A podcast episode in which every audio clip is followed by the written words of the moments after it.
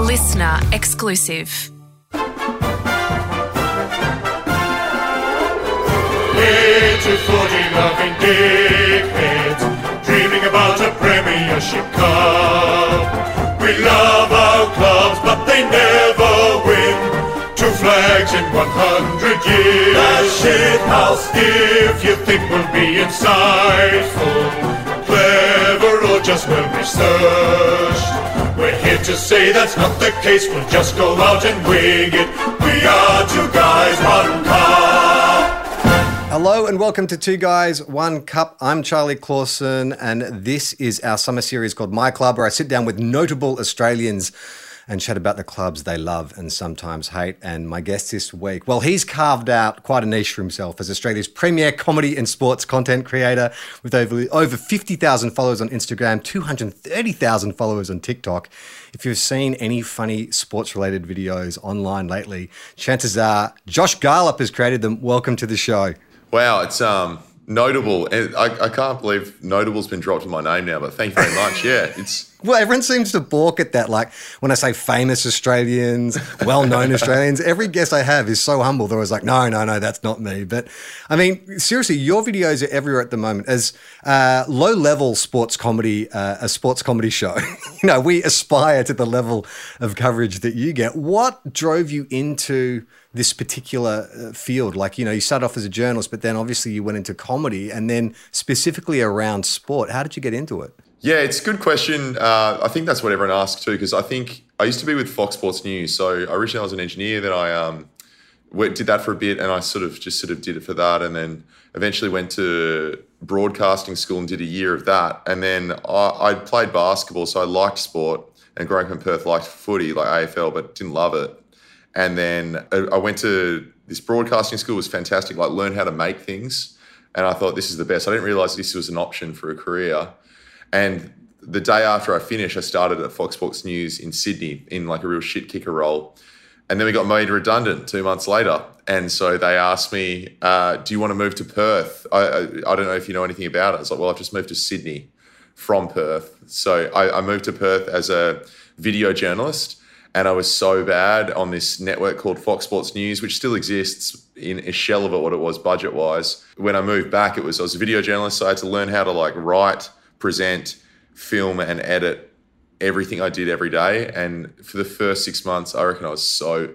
For the first year and a half, I was really, really bad. Like every single shot was out of focus. Everything's like I didn't know much about football, like footy either. Like I didn't understand the significance because it's very serious. And I think then um, the day to day grind, I always liked comedy, and I would always make like parody little scripts. So like when Origin came to town one year, I found it funny because no one in Perth knew about NRL. And I, I remember like I had two hours to kill, so I was on this hill in the middle of the heat, and I just like made a fake piece to camera script that I did the exact same, but what I actually wanted to do. And it was like, mm, red team comes to town and they're pretty angry at blue team because everyone in Perth got around it, but you're either like an expat or whatever. Um, and then I showed a couple people and they were like, please delete that right now. So uh, um, it's pretty cool though. Like I eventually went to the West Australian after being made redundant again and um, for COVID. I was really lucky to go there, and I was always just making these videos. Then I kind of like wasn't scared anymore of making them, putting them out, and because I was like, well, you can't find me three times. And then I think you would know that too, Charlie. You, you too, Mike, who's producing. Um, you're so scared of putting things out there that people might think you're a weirdo, and then all of a sudden they don't, and you're like, oh, okay, well, I'll just keep doing it. Well, the amazing thing too is the access you seem to get to like sporting organizations and stuff and how willing like not only the the athletes are but like people you know obviously who who control the marketing and the image of those like organizations are willing to let you come in and make these videos like it's so great like and i think it's it's something that is sort of like missing or there's a gap in australia's a sport mad nation we understand that but I think there should be more, more content like this. And obviously, like, you know, the, the organizations and the players are up for it. But you seem to have like nailed the formula. Oh, thank you. Um, I was speaking to like a mutual friend, I think of ours, Brodie Kelly, and he was saying something similar. I've never thought of it like that. I always thought it's been pretty stale, the Australian landscape in that regard, compared to like the UK or the USA. Like you speak to these players, and a lot of them are pretty smart. Like the first one we did was with Tom Barrass um, from the West Coast Eagles, and like he, I knew he was a smart guy and a funny guy because we have a couple of mutual friends, and he was just like so so funny. And um and you know I come with a script and we shoot with four cameras so you can cover like cuts. And I, when I say four cameras, often iPhones. but it's never it's never the player that's scared. It's the it's always the marketing team or the head of PR or the the brand sponsor because they're Yeah. these big convoluted pay structures. And the only reason we got in with the first couple is because we had a sponsor. Like the sponsor hired us and they had a requirement to do it with us. So we actually did two videos with West Coast. Yeah. And the final check was Adam Simpson allegedly watching it on his laptop, just like opening it, being like this, like, yep. And then the next one being like, nah, fuck it. So we had we did two. We did one with Oscar Allen and one with um, Tom Barrass, only because I had loose connections with the two. And um, the Oscar Allen one never made it to air. so Well, we wanted to, we've got you on because we want to talk about the Eagles. Now, um, you know, Mike was the one who sort of said, "Hey, look, I've got a, a, a line on Josh. I think we could get him on the show."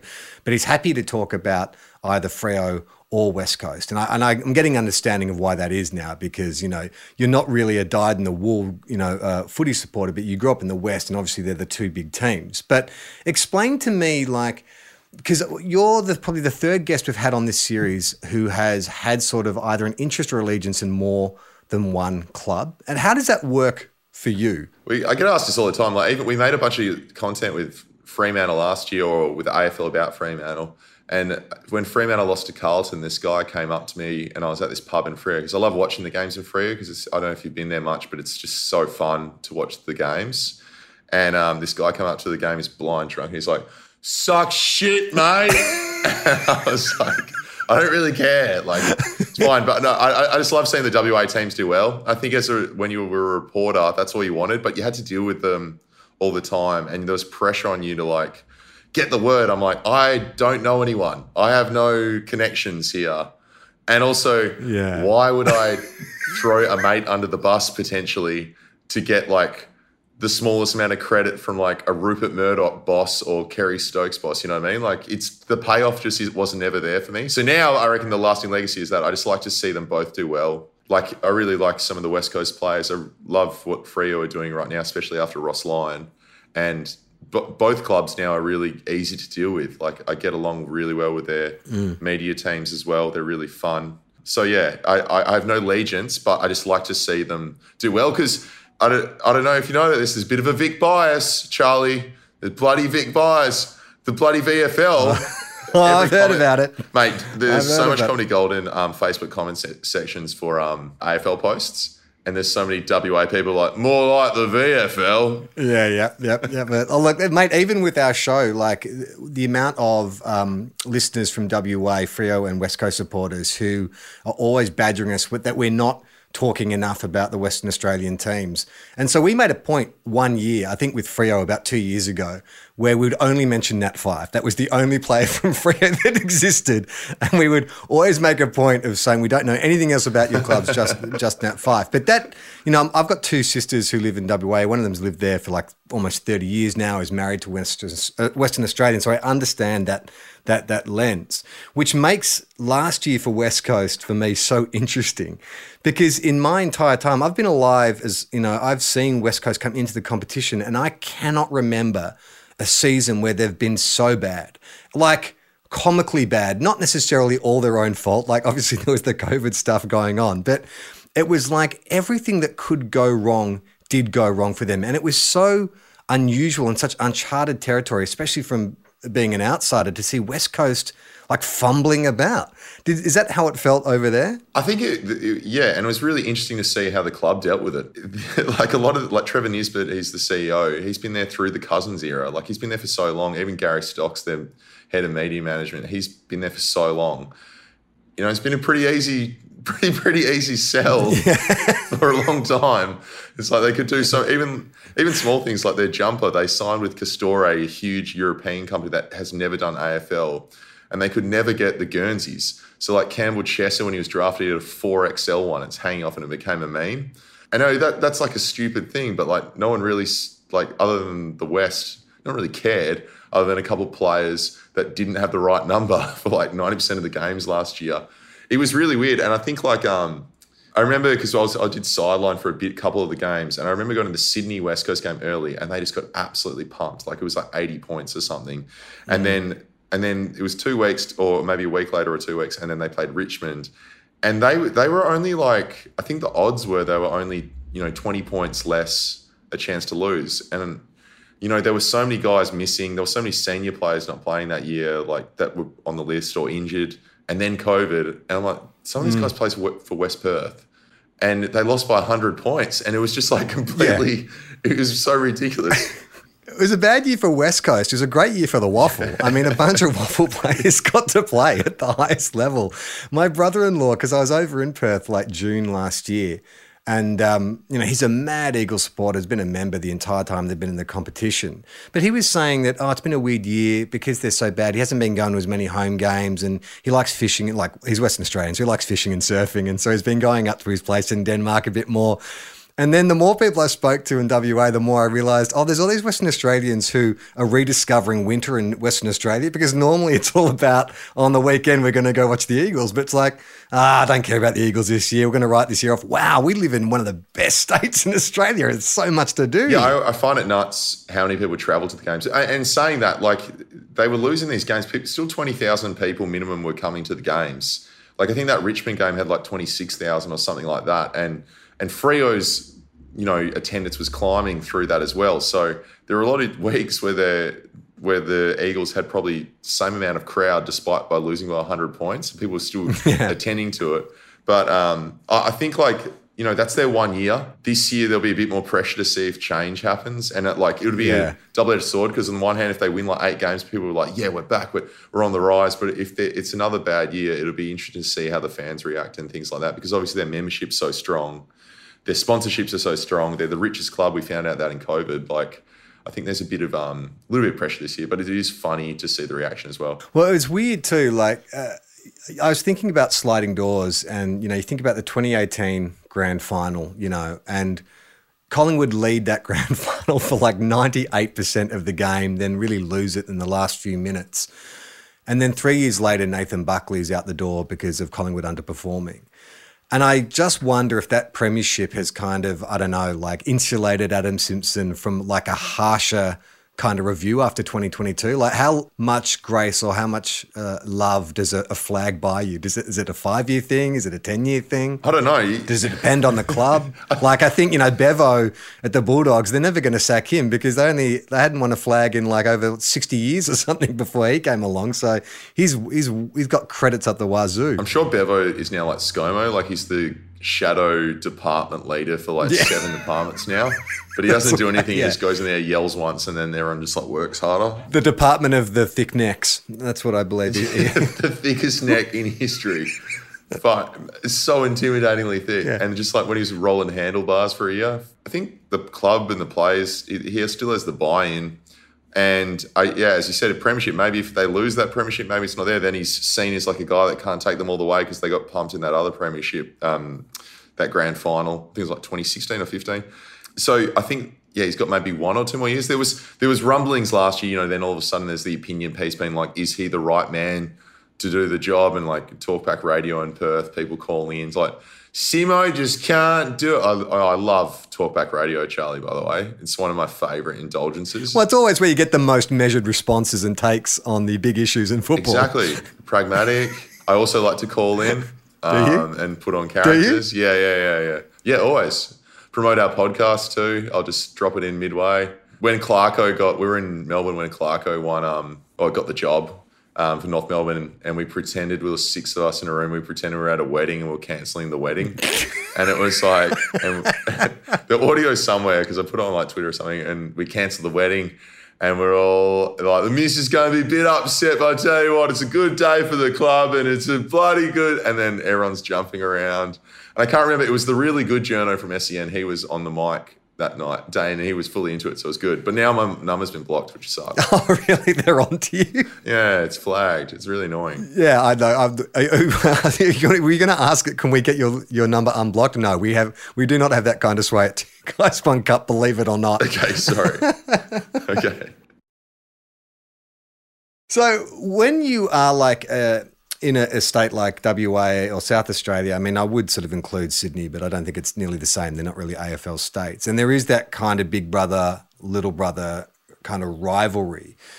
As someone who, you know, you sort of follow both clubs equally, was there any sort of joy in seeing like Freo, you know, be a credible contender this year while West Coast was stumbling? Like, was there some kind of enjoyment in that? Oh, I think there was. I think a lot of people got around Freo like, because they were easy to love. I think that's why everyone loves Collingwood right now too. Like they had, they've had a tough couple of years, and they have all these guys that you know they don't really have any history. They're they're like Caleb Serong, they're like Andy Brayshaw.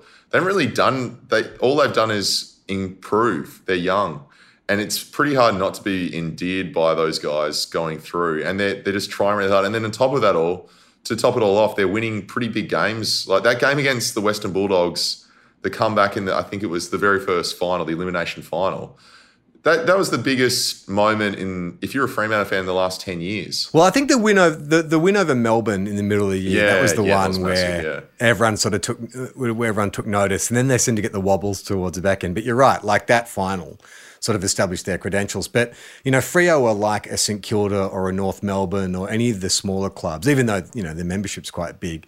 But no one believes it. Yeah. Like no one, even I think back to 2010, on 2009 when St Kilda won 16 in a row. And all the chatter online was, when is this going to blow up? And you know what? it did. They were right. It did blow up. Just happened to be the grand final. God, I'm so interested to watch them how they go this year with Ross Lyon, like bringing him back and stuff. But anyway, no, I, I think I definitely saw a lot of West Coast fans getting on it. I mean, there was the occasional people being like, "F Freo," like the the standard comeback is like uh, four premierships, mate. Um, how many you got? And then, which is Yeah. pretty standard. But I mean, you you saw people being like. Yeah, we're, we're all for it. Anyone doing well. There's some diehard fans out here, but I think a lot of people jumped on. Well, the weird, the weird thing about West Coast too is since the 2018 grand final, and we talk, Will and I have talked a lot about how we've come around on West Coast, like through the 2000s, the Ben Cousins kind of era, especially being from Victoria, like West Coast were an easy club to hate. Like they just had that hmm. kind of arrogance and they seemed to have a lot of dickheads playing for them. And it was really easy. They were the Collingwood of the West. You could sort of frame them that way. And then the Adam Simpson era and, you know, sort of the nick nat of it all. It's like, yeah, I genuinely like the players at West Coast and like watching them play. And, you know, how could you not admire the 2018 grand final? But then since then, COVID really screwed things up. Like, Yeah. I mean, if, uh, if if you could sort of frame the attitude of an entire group of players, it was like, why are they sulking? like, why are they dragging their feet and kicking the dirt?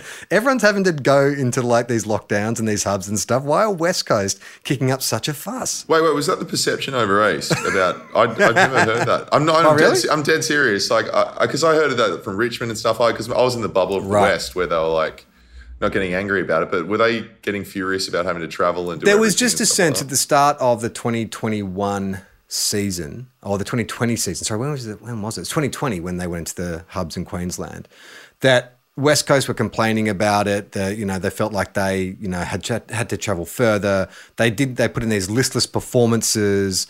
You know they weren't happy with their accommodation. They weren't happy with the restrictions being put on them. There was this sense of like entitlement that the media, at least Victorian media, I don't know how if it was you know South Australia as well, but they jumped on that and were like, they're not even trying. Like West Coast are like they're putting in like a, a ba- basically a passive protest by just not trying through the first kind of few games out of the hub. Well, from WA's perspective, that the first game out of the hub was um, Matt Rowell's emergence. That that was that round two game, and he just, I think he had like he had over thirty disposals, and everyone like, who is this Ranger kid just tearing it through like, you know, former Norm Smith medalists and stuff like that. And he's just shaking guys off, and he's so pale, and he's playing for the Gold Coast Suns.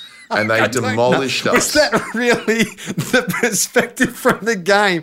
The one thing you can take away is he is so pale. Where's his shark's tooth necklace? I loved it. I, I was like, and then and then making their mark came out, and he just Yeah. he, he was just like the most hilariously in love with footy kid, and he's like got note had the meme come out with him with like the note taking notes because he had an injury. No, that game with um West Coast, they just got demolished. The next three games they got demolished, and then everyone was like far out. These like something's you know two years ago we were winning a premiership.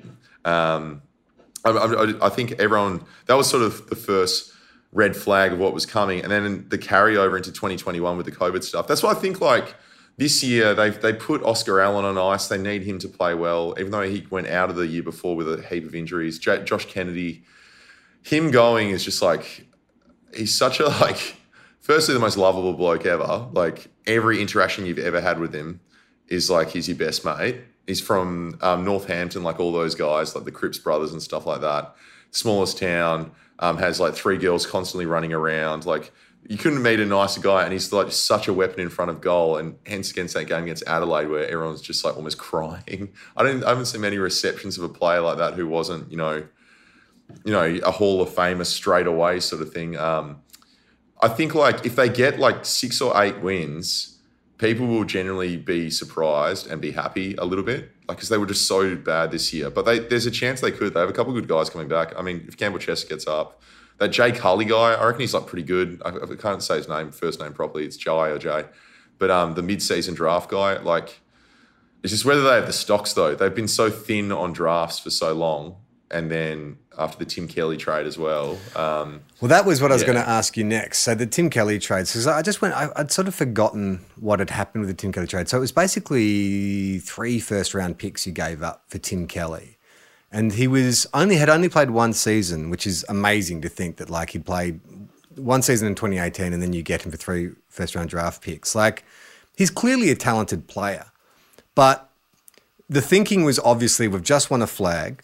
We've got this ready-made, you know, Brownlow medalist level midfielder ready to go in. I can understand like selling the farm for that, but everything with the benefit of hindsight is like, oh, gee, you could really have used three, you know, in going into their fourth year first round players now, couldn't you? Yeah, I think like the weirdest thing is like West Coast have never done that prior. Like they've never really made these giant swings for one player. They haven't done like the Fremantle Luke Jackson thing. Yeah. and they sold so much for him. And the most ironic thing is he was available from the WAFL for like four years prior. Like he was just dominating for South Fremantle, and just everyone kept overlooking him.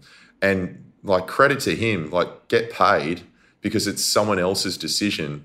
And he actually wasn't that bad in periods last year. Like he's he's still a really good player, but it's just now they've they don't have they have there's such a gap in these guys, really good young guys coming through. Whereas like you look at a team like and just staying in WA Freo for that period with the rebuild with Lyon, like they were just loading up on draft picks every year. And I don't I never like played serious AFL or, or say serious Aussie rules or anything like that. But one thing I've noticed is like it's the teams that like take 10 swings a year when they're rebuilding and they're like, okay, three of these guys can play.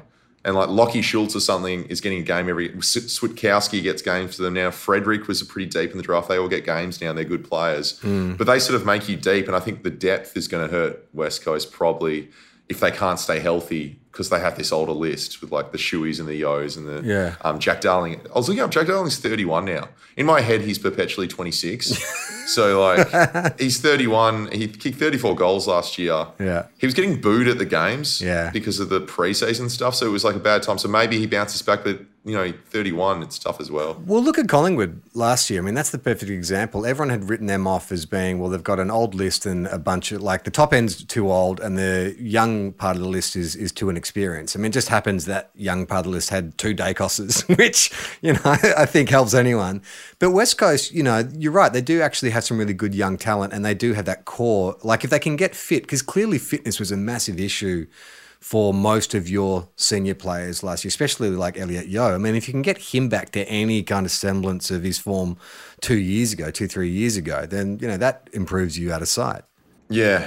Yeah. I think they need the, the pressure pushing through too. Like, because they're the same names that keep getting thrown up for the last four years. Right. Like since 2018, like they're the ones, oh, we need them to step up and they keep having injuries. Like Yeo's had a really tough run, but when he's playing, he's so good. There's, they keep talking about putting him on the back line and stuff like that. But I just think they need the pressure for spots, and I don't think they've got that right now. And like they'll get one-off games where they all click and they play really well. I love preseason predictions. No one's more optimistic than obviously the preseason. And there's these reports like he's looking great on the track, probably from the club. Oh, mate. They're the best. Oh, Oh, preseason's the best time of the year. I love training reports. I'll go to Big Footy. I'll go to Sensational. I can't get enough. Training reports. Like I will honestly put so much stock into some random dude's observation of like Mitch Owens has put on massive size. He's he's going to be a gun. Look at he's just he's just clunking him. Yeah, he's clunking him in a training drill where there's actually no legitimate opposition. I um I was at the Oz Open last week. We went over for uh, Channel Nine. Very very grateful for that. But I, I kept seeing footy players there. And I was like doing the quasi like draft reports, preseason draft reports. yeah. And like, um, yeah, people seem to get around them a little bit. I'm just trying to find one right now. I saw Lloyd Meek. He's just uh, the former backup behind Sean Darcy at Freo, and he's just signed with um, Hawthorn. And um, I wrote, saw Lloyd Meek at tennis, really good signs. Could be anecdotal, but he looked really strong uh, in the tennis crowd. Had a big smile and said, thanks, bud, when someone said good luck at the Hawks, pencil in for AA. That someone was me, Charlie. And I was like, good. hey, Lloyd, good luck this year. And he was like, he's really tall. And he was just like, and I'm tall, but he was taller than me. And he goes, oh, cheers, man. Thanks, bud. And I was like, yeah, sit. What are your favorite um, cliches? I, I like uh, training the house down. training the house down. Training the house down is great because the thing about training a house down, there's no measurable because a house is Yeah, completely right. subjective. Like someone could be like, well, I do that every year. Um, I don't know what the house is. Uh, I just love the one where they're like, he's clearly gained a couple kgs. Like he's he's looking shredded, and it'll be the guy that is just an Adonis. Meanwhile, Jeremy McGovern looks like Brackets. looks like a like a square block, a square white pale block, and he you know will just destroy the, anyone with a six pack anytime. Anyway, so it's kind of irrelevant. I like uh, burning up the track. Uh, so and so was up the They did the three k time trial. So and so was burning up the track. You know what I used to do when I was at Fox Sports News? I would there was all these like sort of slightly racist, like they would use the they would use the same adjectives for like Indigenous players, and then the same adjectives for like white tough players, and they would never interchange them. And like there was actually I think that for a period there there were certain words by certain outlets ruled out because it got to the point where they were overused. One was like mercurial Yeah. is often used for like uh, indigenous players or like workhorse is for a white white Yeah. player. They always use that. So I would just inter swap them all the time. For often players like I would always use mercurial for Shannon Hurn and like workhorse for any indigenous player that's playing really well because like I mean re- in reality they can be both. So it doesn't matter, right? And and if anyone flagged me on it, I was like, well, they're both accurate, mate. So I don't understand what your editing would be. So yeah. There's also that kind of uh, like it, it's it's so patronising in the sense that like a, a player can be mercurial or have some kind of magic to how they play. It's like yeah, but they also train really hard and have been through several years of like junior development and playing against other players. Like they didn't just like wave the Harry Potter wand and suddenly get drafted. Such a good point. Yeah. It's like he did 70 hours a week playing with his mates every day Yeah. somewhere in some town that, you know what I mean? Like, you didn't just are you- are you- wake up like magic. yeah, it's It's ridiculous. just like, as soon as he gets the ball, oh my God, the power. yeah, it just glows like an orb. it's like, oh no, no, I, um, I spent like 90% of my life playing with this ball. Yeah, I was scouted at the age of 13 and have just been in like professional sporting development programs my entire adolescence. Oh, it drives me nuts, but I love it. All right, Josh. Um, so the two guys one cup ranking preseason ranking system baffles a lot of people, but it makes sense to us. Is we uh, put teams in either the top six, the middle six, or the bottom six. What is your prediction for the West Coast Eagles in 2023? I think my gut says uh, bottom six, but I'm gonna, you know what? I'm gonna roll it middle six, It's bottom of the middle six. They surprise some That's the people. safest one. Um, yeah, I think like they might surprise some people and uh, come away with seven or eight wins. What does seven? What does eight wins get you? I never like I, when people can say that off the top of their head. Okay, so Adelaide had seven to eight wins. So yeah, that's bot- I mean, it's definitely bottom six. I think that gets you just above the bottom four. Um, all right, well let's go. Let's go bottom. But depends on. I mean, it's all like depends on how many wins everyone has. Like if there's a more dominant side, then you know. But uh, I, I reckon, I reckon if they get if seven wins will get you well in the bottom six. I'll say top end of bottom six to make it even You know more baffling. I'm going to say middle six because like this is what happens always with these teams. Like classic with Collingwood last year, and then like guys step up out of nowhere. I'm just going to hedge my bet and um, not hedge at all. I'm going middle six. I reckon like you know you never know who can step up, and they were so deplorable last year. They had like so many guys playing that were you know they had never played with before and things like that for so many games. Um, and they came, they were far better at the end of the year. Let's go middle six. Okay, I like it bold. And so if you if if uh, you know West Coast Eagles fans their their worst nightmares come true and it's another terrible year. I mean they they were flirting with a wooden spoon at stages of last year. How much patience like you know being someone who grew up in WA who seems to know the fabric of of you know both clubs quite well. How much patience? Like you're talking to a St Kilda supporter. We have infinite patience. Like we know nothing else. Like I think it's kind of adorable when other, you know, when uh, supporters of successful clubs go, "Oh, geez, we had a bad year and I don't know what to do." It's like, mate, fucking, that's all I know. Yeah. How much patience do you think West Coast, dyed in the wool West Coast supporters have? Like, will they give him two years, three years, five years? I think um, we were seeing guys like leave at ha- a lot of people leaving at half time for those games. Like you, you go out, there's like there's two things that happen at half time, time at Optus Stadium. Is there's a mad rush for the exit, and it's often misconstrued for an exit because people are running outside to vape. um, and you go outside, and there's all these miners with these heavy duty hard drive vapes just like downing them. Yeah, yeah. And the other thing is people just were leaving at, at that, that time of year, like um, just like heading to the exit. I reckon there's going to be far less um, tolerance if they get if they get a couple early wins potentially, like they that they that random early win against Collingwood last year. Um, you might, maybe they, that's how they build the narrative, and it sort of buoys it a little bit towards the end. But um, I always take mine from Twitter and Facebook, like as the sort of understanding what people are saying, but also just at the games. Like a, a, a guy's angrily like, I paid bloody a thousand, fifteen hundred dollars Oh, yeah. for this membership every year, and this isn't bloody good enough. They should be kick, kick straight. So I think if there's angry at the anger at the games, and if attendance drops. Yeah. I think if attendance drops, that'll That'll be- that'll be the main right. thing because so much is underpinned with them with money. Um, if there's a significant drop in attendance due to losses, you know things will change. It's funny too, like the, the the dramatic statements of what someone's going to do with their membership card. Like, I, I mean, I read a lot of this from Saint support last year, especially when you know we started eight and three and then finished three and eight, and the creative ways in which people were going to destroy their membership. Even though I don't think it's been like a physical card for a couple of years now, like it's a digital membership. It's just something that you show on your phone, but people are microwaving them. They're chopping up with shears. They're gonna, you know, they're gonna dump it at Moorabbin, and it's just like, okay, fantastic. I mean, really, doesn't affect anyone but you. I'm just picturing people like throwing it as hard as they can, but then they're like slowly putting it on the ground, like yeah, in your face, just getting the shot on camera of them really angrily throwing it. Well, I think that there's definitely Freo are a bit like that too. You know, they have a really high tolerance to pain. Um, at St Kilda more than anyone, but yeah, West Coast. I don't, it, it's very, it's kind of funny watching people react angrily like they're owed something. I don't know. They, they are paying a membership, which they are owed something. You know, they're owed. Uh, I believe that. But in saying that too, like you can't ever attack the players. There is no greater example of central character syndrome than being a, a fan of a particular sport because somehow your involvement in watching that game influences the result.